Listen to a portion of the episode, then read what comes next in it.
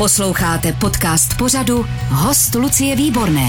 Hezké ráno i po linkách do Brna, kde v brněnském studiu Českého rozhlasu eh, sedí socioložka Lucie Vidovičová. Zdravím vás, dobrý den. Hezké ráno z Brna. Hezké ráno. Eh, vy, Lucie, jste už na vysoké škole se začala zaměřovat na sociologii stárnutí. A děláte to už čtvrt století, nebo možná trošku přes čtvrt století. Je to tak? No, už to tak bude, no, nějaké no. výročí by se hodilo oslavit. Eh, já jsem se chtěla zeptat, když už to děláte takhle dlouho, jak vás osobně ovlivnil ten výzkum stárnutí? No já to žiju každý den, takže začínám se z toho, že jako zkoumám staré lidi, eh, zkoumat sama sebe, eh, nebo se začínám zapojovat do těch výzkumů nějakým svým osobním vhledem, i tím, co žiju kolem sebe a ono je také fakt, že se hodně změnila ta témata. Když jsem jako 19 letá, 20 letá eh, začínala, tak to bylo hodně jako o aktivním stárnutí, jak je to skvělé a báječné. A teď už vidím, že je tam spousta výzev, ale mm-hmm. o to vlastně je, jsem i motivovanější uh, jako dál v tom pokračovat. A jaké ty výzvy jsou? No ono eh, stárnutí samo o sobě samozřejmě eh, sebou nese pardon, nějaké nemoci, nějaké bolesti, nějaké ztráty. Zároveň je to ale velká příležitost pro eh, rozvoj sebe sama. Jsou tam úkoly, které jako člověk máme před sebou vývojově.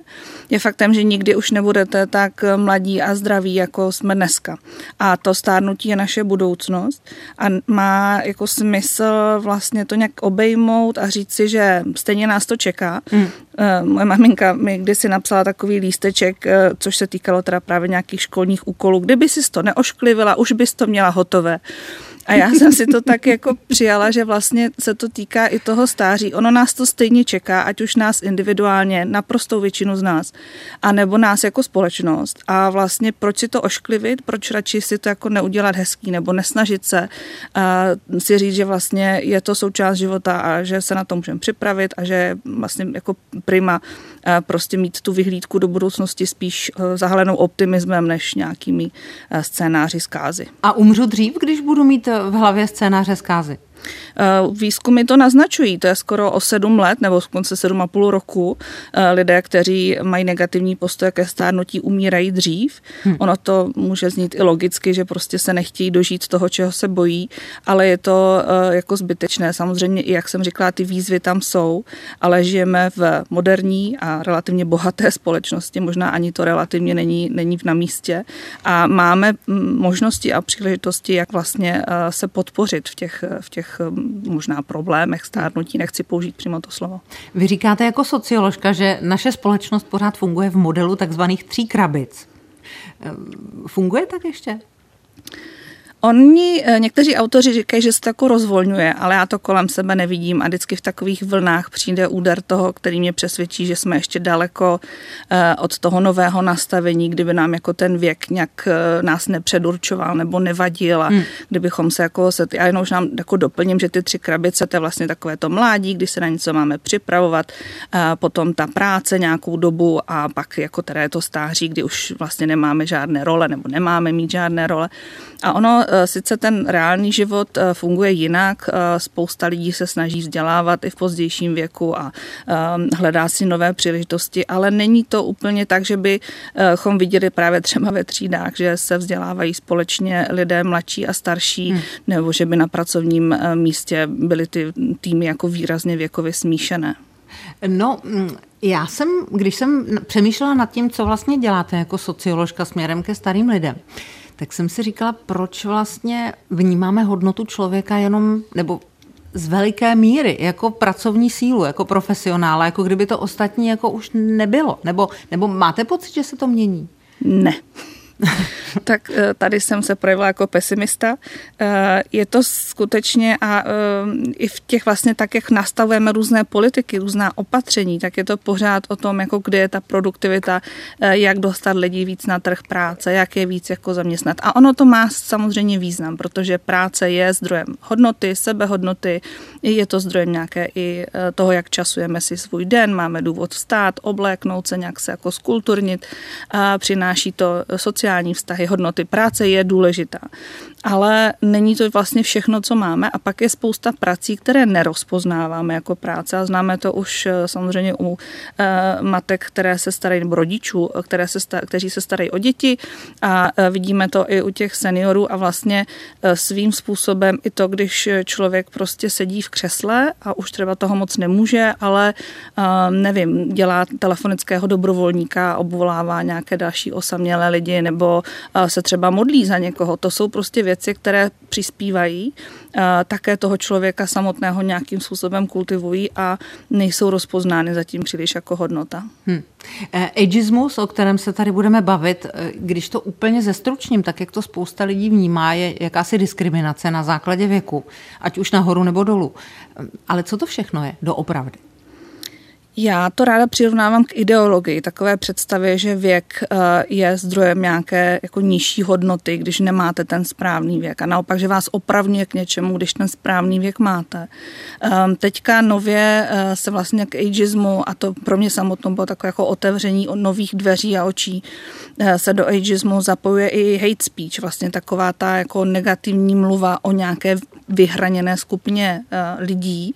A takže tam do toho můžeme zařadit zařadit jak eh, vlastně nějaké postoje, stereotypy, eh, tak i tu věkovou diskriminaci, když eh, lidem vlastně spíš neumožňujeme třeba vstup do nějakých služeb nebo do nějakých společenství. Ale teďka velice mě přišlo zajímavé, když ústavní soudci mluví o tom, jak v souvislosti s tím rozhodnutím ohledně důchodů jsou vlastně terči jako obrovské kritiky, dosud jako nevýdané kritiky, na kterou nejsou zvyklí, že vlastně i to se nějakým způsobem dá nahlížet nahlížet skrze ten, to ageistické paradigma, skrze ty brýle ageismu, že to je něco, co nás prostě neuvěřitelně jako popuzuje. Mm-hmm. No, vy se starými lidmi mluvíte poměrně často. Každý den. Skvěle. Jo. A asi taky každý den máte různé příklady před očima já pořád jako vycházím z těch dat, na která jsem se dívala, že v roce 2050 už seniori, to znamená lidé nad 65 let, budou eh, někde mezi čtvrtinou a mm, třetinou populace celé naší země. Tak si říkám, že už jsme možná trošku jako lepší v tom jako přijímání eh, seniorů do naší společnosti a do toho, co všechno umí, protože eh, co, co, co se říká, že 50 eh, je nových 70, nebo ne, obráceně, že 70 je nových 50, takhle se to říká, že jo? Je to tak, ale uh, platí to jenom pro nějaké zase jako poměrně privilegované uh, sociální vrstvy. A ten příklad, kdy vlastně vy máte pravdu v tom, že třeba když uh, byl teď nový film, nebo i objeví se více třeba filmů se staršími herci a herečkami, ale když byl nový sex ve městě, tak tam vlastně ty, ty, ty hlavní herečky potom začaly nosit šedé vlasy a podobně, přestaly se barvit a na jednu stranu ale maličkou byly za to oslavovány a na druhou stranu byly právě obětí toho, jak jsou vlastně šeredné, jak mají hluboké vrázky a vlastně lidé se do nich, nebo ty komentátoři se do nich trefovali právě pro ten jejich jakoby stárnoucí vzhled.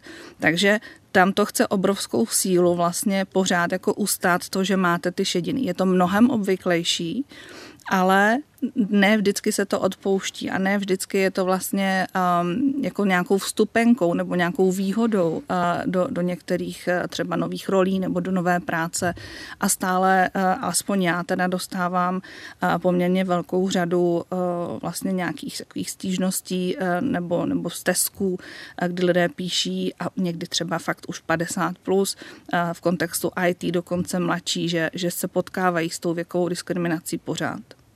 Když přemýšlím o věku v různých kategoriích, tak si říkám, proč jsme vlastně tak posedlí měřením času? To může být i nějaká hluboká antropologická konstanta, něco, co v sobě jako lidé máme, eh, ale eh, z těch historických záznamů, které máme, je potřeba si uvědomit, že jako je to relativně moderní záležitost, protože eh, nějaké jako osobní hodinky, a kdybychom každý z nás mohli kontrolovat čas, jsou skutečně jako pár sto let, není to nic jako historicky, jako v renesanci, to prostě ještě nenajdeme. A uh, tehdy bylo přirozenější se řídit nějakým jako biorytmem, uh, vlastně lepším pozorováním těla a přírody. Ale v současné chvíli, tak jak společnost se rozrůstá, je nás hodně a zároveň je hodně i těch agent, které my jako společnost chceme sledovat. A dělat to přes ten věk je vlastně hrozně jako jednoduché. Je to takové jako jednoduché číslo, kterým každého člověka označíte a potom stanovíte pravidla a tím tu společnost můžete docela dobře jako spravovat. A zároveň vlastně, když jsme dělali výzkum, tak zhruba polovina české populace eh, řekla, že eh, jim věk napovídá, co mají jako od člověka očekávat. Jo? Že si mm-hmm. můžeme eh, podle té nálepky udělat nějaký obrázek. A to je samozřejmě zase sociálně účelné, takže já sice mám kolegy a kolegyně, kteří říkají, že bychom to měli všecko jako zakázat a zahodit a zrušit důchodový věk, že to je diskriminační, ale já věřím tomu, že skutečně, když vejdeme do davu, tak se potřebujeme ve společnosti nějak zorientovat. Hm. Takže tomu ten věk trošku pomáhá. Eh, co když někdo nechce uvádět svůj věk? Já třeba nemám s tím problém ve 54 letech, ale chápu, že někdo s tím problém má, vlastně, vlastně to nechce dělat. A měl by mít na to plné právo. Uh, určitě ta... Uh, to znamená, ta... jako si můžu vybrat, že nebudu uvádět gender, tak nebudu uvádět svůj věk? Eh, dá se určitě tahle ta paralela jako uh, posunout. A dokonce byl v Holandsku případ uh, jednoho muže, který řekl, právě použil ten argument s tím, že vlastně dneska už máme právo si požádat o změnu pohlaví, protože prostě respektujeme to, že se lidé cítí jinak ve svém těle a podal k soudu žádost o to, aby mu vlastně snížili formálně věk o 20 let, protože si nechal Pardon, v kolika letech? Myslím, že mu bylo kolem 70. Mm-hmm a e, právě si nechal u lékařů změřit svůj biologický věk, který mu vyšel o těch 20 let méně. On řekl, já se prostě cítím e, mladší a chci být mladší a e, právě říkal o tom, že když mu není těch 70, ale těch 50, tak prostě má větší šance na trhu práce, dostane lepší půjčku a on tenkrát dokonce mluvil, že jako na seznamkách dostane, dostane větší, větší odezvu. A takže ten, ten, jako ta, ta sociální konstrukce toho věku je skutečně skutečně něco, eh, o čem můžeme debatovat. Mm-hmm. No, mě by zajímalo vlastně i, proč nás ten věk tak fascinuje. Proč, když někdo umře, když je mu 48, tak je to tragédie, ale po 50 se to tak nějak nevadí. Pořád to... je to ten úzus, to, co máme v hlavách? Tak jsme do toho takzvaně socializování. Učí nás to od malička právě možná proto, abychom jako společně jako ve společnosti mohli fungovat.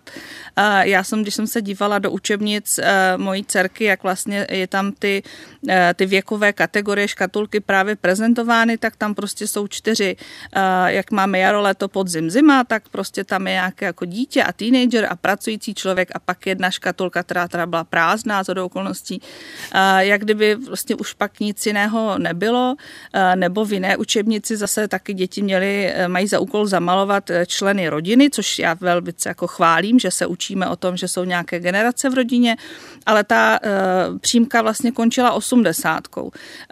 A právě to taky od kolegyní mi to donesla ukázat, říká, ale on jako neměla kam namalovat svoji 82 letou prababičku, která o ní jako intenzivně pečovala, tak to tam tak jako šmudlila, aby to protáhla tu, tu přímku. Takže to jsou věci, které se velice záhy eh, nám nějak vštěpují a vidíme, a jsme zpátky u těch krabic a u té eh, takzvané věkové eh, heterogenity nebo homogenity, to, jak se moc setkáváme hmm. s lidmi různého věku.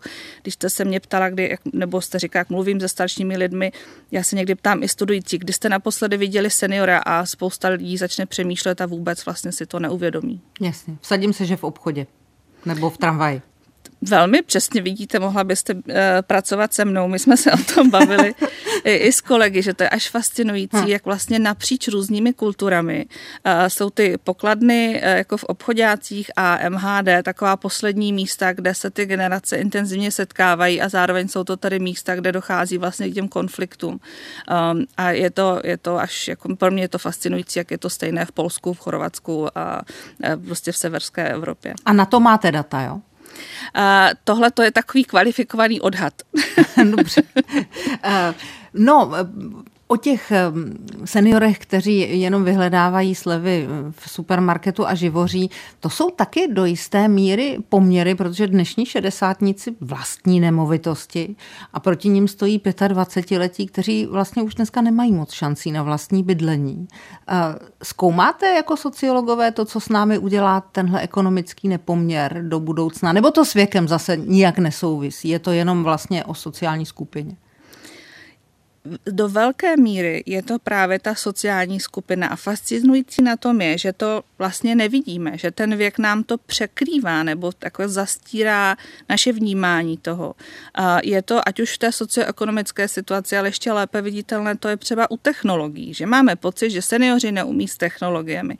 Ale když se podíváme na nejbohatší lidi na světě, kteří jako fungují v technologiích, tak 90% z nich jsou seniori. A tak seniori naopak, to taky vymysleli mysleli, že jo? Pardon, tak, to jako řeknu tak. takhle. Eh, Vinton Cerf, když dával taky rozhovor, to vlastně otec zakladatel internetu, tak právě, že eh, říkal, že to, že to vždycky odpovídá, když jako narazí na tenhle ten stereotyp. A to je právě to, že um, lidé vlastně uh, i experti ze stárnou, nebo umělkyně, umělci ze stárnou a najednou za nimi není ta, ta jejich práce vidět, ale jsou to jenom ty staré obličeje s vrázkami, jako by se zmizí všecko ostatní a zůstane jen ten jejich věk. Ale ten, ten ta fascinace tím věkem nám právě překrývá to, že de facto eh, je to spíš právě o té eh, vzdělanosti, o nějaké socioekonomické skupině, o tom, jaké dostaneme v životě příležitosti. A potom právě lidé 60 plus, a to je to dalších 60 let do těch 120, je prostě jsou ohromně variabilní. Takže jsou tam lidé, kteří zhání slevy a zase nic špatného na tom. Jsou tam lidé, kteří eh, pečují o další, jsou tam lidé, kteří se nezajímají o nikoho a o nic a jsou tam lidé, kteří řídí vlády a korporáty státy. Posloucháte podcast Host Lucie Výborné. Socioložka Lucie Vidovičová je po linkách s Brna mým dnešním hostem, autorka knih, jako je Politika přípravy na stárnutí v České republice, Stáří ve městě, Město v životě seniorů, Stáří věk, diskriminace, nové souvislosti, stárnutí na venkově a to se bavím jenom o těch populárních publikacích. Eh, Lucie, kdy vy jste poprvé eh, potkala slovo boomer? Um, já si, to, to zase nespomenu, to je něco, co už s námi nějakou dobu je, je ale no. Eh, teď eh, ta móda je typicky cyklická, ona se to vrací, takže teďka máme jako no, nový boom těch boomerů. Eh, pro ty, kteří nevědí, boomer je, a teď budu citovat, jo, v podstatě dost nesnesitelná bytost. Typické pro něj je, že si myslí, jak je zábavný a vtipný a že mladí mají veliký zájem o to, aby jim neustále radil. Používá výrazy typu zodpovědnost, výchova, lenost, musíš, měl bys. Nikdy neřekne nerozumím, nevím, neznám. Přestože bývá aktivním uživatelem sociálních sítí, s oblibou píše komentáře do nejrůznějších diskuzí a tvrdí, že zkázou mladé generace je, že neustále jen sedí u počítačů, zatímco my jsme v dětství a v mládí byli pořád venku. Tak, uh, uvědomují si i dnešní třicátníci, že čeká stáří? Um, myslím si, že moc ne. Spíš u sáří uvažuji jako něco, vůči čemu se musí nebo chtějí nebo potřebují vymezit, ale nedá se jim to vyčítat. Ta, ta generační Eh, jako nechci říct nesnášenlivost, ale taková ta potřeba vymezit se generace vůči generaci, to je staré, tak jak lidstvo samo. Už v desateru eh, na to máme opatření, takže to není jako... Pardon. Opatření typu cti otce svého? I matku svou, ale tam je důležité ten dovětek, aby se ti dobře vedlo na zemi, kterou ti dává hospodin tvůj Bůh. To je vlastně to opatření, které už dneska vám zajišťuje jakoby tu vaši poklidnou budoucnost. Tam je naznačení toho generačního přenosu, eh, jak se eh, do lesa volá, tak se z lesa ozývá. Tak ono to tak ale většinou je, že No samozřejmě, ona taky sociologie věda o věcech, které každý ví, akorát o něm mluví jazykem, kterému nikdo nerozumí. To jsou zase citace jiných zdrojů, ale eh, teď jsme to převedli samozřejmě do humorné hmm. linky. Podstatou je, že eh, nějaká ta jako potřeba generačně eh, si najít svou vlastní cestu je vlastně člověku přirozená a je to poměrně očekávatelné. Samozřejmě dnešní generace k tomu mají třeba jiné výrazové prostředky nebo jiné možnosti, ale v zásadě ten popis je nějakou jako zjednodušující charakteristikou té takzvaně baby boomer generace, která prostě vyrostla ve specifických podmínkách za specifického času, ale týká se to i těch, kteří právě provádějí tu kritiku, protože i oni jsou produktem svého času a svého prostředí. A je potřeba se připravit, že za nimi jde další generace, která si najde jiné důvody, proč tuhle tu dnes kritizující generaci kritizovat. Hmm. My jsme se bavili o ageismu vůči starým lidem, ale on existuje ageismus i vůči mladým lidem. A moc se o něm nemluví, že jo? Moc se o něm nemluví. Eh, jedním z těch důvodů je, že eh, součástí toho právě zájmu o seniory je právě ta demografická změna. Eh, taková ta jako rozdmíchávaná obava z šedé tsunami, která se valí a určitě si posluchači můžou rychle teď spočítat, kolik jim bude v roce 2050 a 60 a řada z nich zjistí, že jsou to oni, kdo jsou označováni za ten přicházející problém. Ano, to jsem já. A také se hlásím do skupiny a tak, taky jsem už přiznala na začátku, že ty moje motivace jsou čistě sobecké, že chci to jako lepší a věkově přátelštější společnost nejen pro svoji maminku, ale i sama pro sebe. Ale když vlastně eh, se vrátím jakoby k tomu generačnímu posunu, tak tam je eh, zajímavé, nebo ten důvod ještě může být v tom, že aspoň tak, jak to vidíme ve výzkumech, eh, ta starší generace nebo lidé vyššího věku tu věkovou diskriminaci hůř nesou. Hmm. Ty důsledky jsou prostě mnohem jako jako závažnější, eh, kdežto ti mladé, mladí eh, se z toho jakoby rychleji oklepou, což samozřejmě není v žádném případě důvod jako nějaké povolení eh, jim říkat na tohle jsi moc mladý nebo tohle nedokážeš. Um, ale je to něco, co ještě před námi stojí jako vlastně problém k otevření, k diskuzi, protože to není v pořádku. Je to pořád prostě ta věková ideologie a tam, kde to je možné, bychom měli skutečně pracovat s člověkem jako s jedincem, s individuem. Hmm. No pojďme se podívat, jaké to bude v tom roce 2050, až nás opravdu senior, seniorů nebo v seniorském věku bude třetina populace, dejme tomu. No, ale to nikdo neví samozřejmě a na tom to je to fascinující. A já myslím, že se na tom trošku dělá, jo? že když se bavíme o ageismu, hmm. tak vlastně, tak už si říkáme, tohle asi fakt není úplně dobře, ty hranice jsou tady nastavené špatně a tak dále a trošku přece jenom směřujeme k nějakému většímu pochopení, nebo aspoň optimismus mi to teda říká. No tak eh, držte se ho, to je hrozně důležité, ale mě, mě spíš fascinuje, že se právě všichni tváříme, jako bychom to věděli, jak to bude vypadat. A já myslím, že vy to to víte, teda já v to doufám. ne, ne, ne, a to je, já právě se snažím říkat, že to nevíme a ta a že bychom měli být připravení na všechny varianty. A my se pořád tváříme, jak kdyby to bylo jasné, že bude jenom jedna. Mm-hmm. A, a takže z toho vlastně z toho vědeckého přístupu mně přijde hrozně důležitý um, si trošku jako na chvilku si sednout a namalovat si ty budoucnosti jako různé varianty. Uh, existuje i skvělý a mně se hrozně líbí přístup takzvaných scénářů, kde přesně jak jste vy řekla, někdy, když jako máme v hlavě ten scénář, tak si vlastně se chováme tak, abychom si ho vytvořili a to je teda psychologizující a to se omlouvám si kolegům fušu do řemesla. Ale přijde mně, že skutečně pokud si namalujeme, eh, že tady prostě se na nás valí ta šedá tsunami a bude to problém a tak a tohle to je jediné, co máme před sebou, tak vůči tomu pracujeme. Ale ono se zrovna tak může stát, a teď jsme jako dostali trochu, trochu ochutnávku, že ta naděje dožití se třeba bude zkracovat. A ona se zkracuje už dneska v některých právě um, jako postižených socioekonomických skupinách. Je skutečně rozdíl, jestli žijete uh, jako v dobře zajištění v centru Prahy nebo někde uh, ve strukturálně postižených regionech.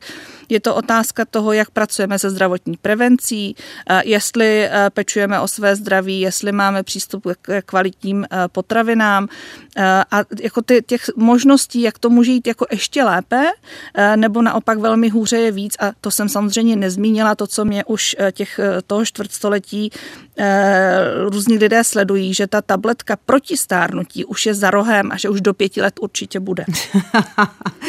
Vy jste zmínila jednu zajímavou kategorii a to byla kategorie naděje do žití ve zdraví což je asi jeden z indikátorů, které vy jako sociologové sledujete nebo používáte. Máte nějaká data, jak jsme tady v Česku na tom?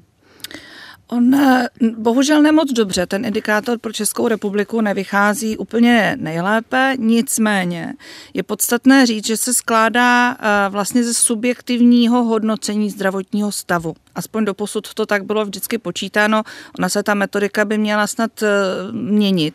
Ale je to dané tedy ne z objektivních údajů toho, jak jsme zdraví, ty, ty lépe vyjadřují ta běžná naděje do žití, prostě jak, jak se umírá. Mm-hmm ale tady tahle ta má v sobě mm, takový trošku náš, jako, nebo já odhaduji, že má v sobě takový ten pesimismus, který my jako eh, Češi někdy nesem. Už jsme zase u toho pesimismu, optimismu, omlouvám se. Ale eh, je to i o tom, jak vlastně nastavujeme nějakou prevenci, která nám potom pomáhá podporovat jako radost ze života. Mm-hmm. A ta, ta, ten výhled vlastně do budoucnosti a k tomu, že ty věci jako zvládneme a že na to máme sílu. Takže eh, tady vlastně se dá působit nejenom na to fyzické zdraví, které zase víme, že jako úroveň eh, medicínské péče, zdravotní péče je v České republice na velmi vysoké úrovni. Máme úplně jako nejbáčnější čísla, co se týká třeba péče o děti. A teď jde o to udržet udržet vlastně tu, tu naději do žití ve zdraví e, i v těch takzvaných soft nebo měkkých ukazatelích, abychom e, se dokázali možná toho života i víc vážit. Mm-hmm. No, e, já nám teď něco přečtu, když jsme byli u toho optimismu. Píše paní Pahorecká, je to krátký e-mail. Dobrý den, je mi 72 a splnil se mi sen, jsem neviditelná. Konečně si můžu dělat, co chci. Ve 40 letech půl kila navíc. Katastrofa, v 73 kila navíc. No a co? Ve 40 cena spodního prádla pod tisíc korun. Nemožné, v 70 na co prádlo? Horší zrak, v zrcadle jsem pořád hezká. Holka, stáří je super tak to je, to je skvělé. A to je vyjadřuje vlastně tu um, takovou jako taky poučku nebo, nebo prostě bonmot, že uh, stáří je také svoboda a svoboda od a svoboda k. Jo, že přes uh, tam, jak ten Eh, tlak společnosti na nějaký ten výkon nebo ta očekávání vlastně upouštějí, tak někteří to mohou vzít jako příležitost mm-hmm. a právě začít dělat eh, ty věci tak, jak trošku po svém. Ale zase se můžeme pozastavit nad tím, proč musíme čekat do stáří, aby se tyhle věci začaly dít. No, no, no. Tak uh to je hezká filozofická kategorie. Vy jste zmínila tu tabletku proti stárnutí. Podle mě po tabletce proti stárnutí už následuje jenom tabletka proti smrti. A moje otázka zní k čemu? tak to budete si muset pozvat nějakého filozofa.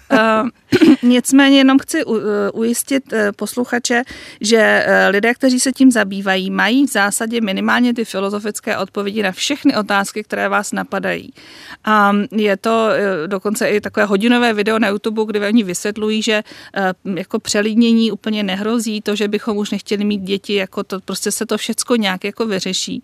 A mají takový zvláštní argument, proti kterému se v zásadě nedá nic namít odmítnout. Oni říkají, eh, vlastně tyhle ty jako těžké otázky eh, si klidně vyřeší ta budoucnost, ale naše zodpovědnost je vlastně poskytnout vůbec tu možnost, aby ta tabulka existovala. Mm-hmm. Je to takové jako apologetické, že hází tu zodpovědnost na ty další generace, ale eh, je, to, je ten vývoj jde tím směrem, velké technologické peníze jsou investovány vlastně do, do vývoje a je také nutné přiznat, že skutečně oni se baví především o dosažení toho zdravého života. Nikoliv, aby se prodloužil věk, ten, to není až tak podstatné, hmm. ale aby se prodloužilo to zdraví a postupně vlastně se odbourávaly právě ty ta poškození, která e, tělo vlastně kumulativně nabírá a tím stárne. Hmm.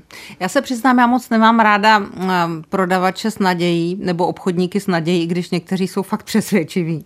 Ale zajímají mě vaše data. Když e, si vezmu, co čtvrtstoletí děláte, e, jak se vlastně zaměřujete na sociologii stárnutí, řekněte mi, co teď víte. Co bychom měli vědět my? Mm. Mm-hmm. To, to je, uh, já vlastně trošku, tady nechci že to, to není vyhoření, ale já mám pocit, že jsem se za těch 20, 25 let jako nikam moc neposunula, že ty otázky se pořád vlastně objevují dokola, jenom se právě mění třeba ty kontexty, ve kterých se, eh, ve kterých se debatují. Takže zatímco na začátku, jak jsem říkal, to bylo to aktivní stárnutí, dobrovolničení, trh práce, dneska jsou velká témata právě třeba technologie a úplně nově, to jsme před pár měsíci nevěděli, umělá jakým způsobem. Že jo? Přesně tak. Mm-hmm. A teď, jak jako jestli náhodou ta umělá inteligence nepřinese zlom v hledání právě té tabletky, ale i jakým způsobem změní to, jak třeba o seniory budeme pečovat. A to je obrovské téma, eh, které uh, si myslím, že jestli si něco můžeme odnést, tak je otázka toho, jakým způsobem v naší společnosti uh, jako oceňujeme nebo vidíme pečující, ať už ty formální nebo neformální, protože eh, právě to, co jsem se naučila za těch posledních 20 let, je to, že fakt jako záleží na tom, kdo a jak vám s odpuštěním utírá zadnici, mm-hmm. protože prostě tohle to je důkaz toho, že eh, jsme jako společnost v pořádku, že ten eh, lidský člověk má svoji důstojnost a že jsme schopní respektovat do těch posledních okamžiků. A jak říká moje kolegyně, když chcete pečovat v, v zoo o zvířata, tak musíte mít maturitu.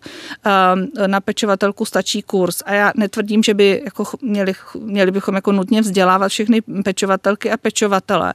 Ale pokud jim dáme větší prestiž ve společnosti, pokud, a to se odvíjí od toho, že je prostě prestižní a že je důležité, jak pečujeme od, o své nejkřehčí, hmm. tak eh, se zvýší prestiž, tím pádem se zvýší eh, prostě jejich odměny, tím pádem eh, tam bude jako větší zájem vlastně v těch pracovat v těchto um, odvětvích a, a to mě teďka přijde úplně klíčové, protože jak se třeba teďka, a to jsou úplně nová data, vidíme, kolik seniorů a seniorek v České republice každý rok zažije týrání, zneužívání, podrývání důstojnosti. Ta čísla jsou ohromitánská, bavíme se o 30%. Moment, moment, takže jsme na kolika desítkách tisíc eh, týraných seniorů v Česku? Uh, u těch jakoby eh, nej, já nevím, se to dá říct, jakoby nejhorších forem je to zhruba tři tisíce lidí ročně. U těch takzvaně měkčích forem, jako je právě to podrývání důstojnosti, jsme na 276 tisících a, a seniorů a seniorek starších 65 let.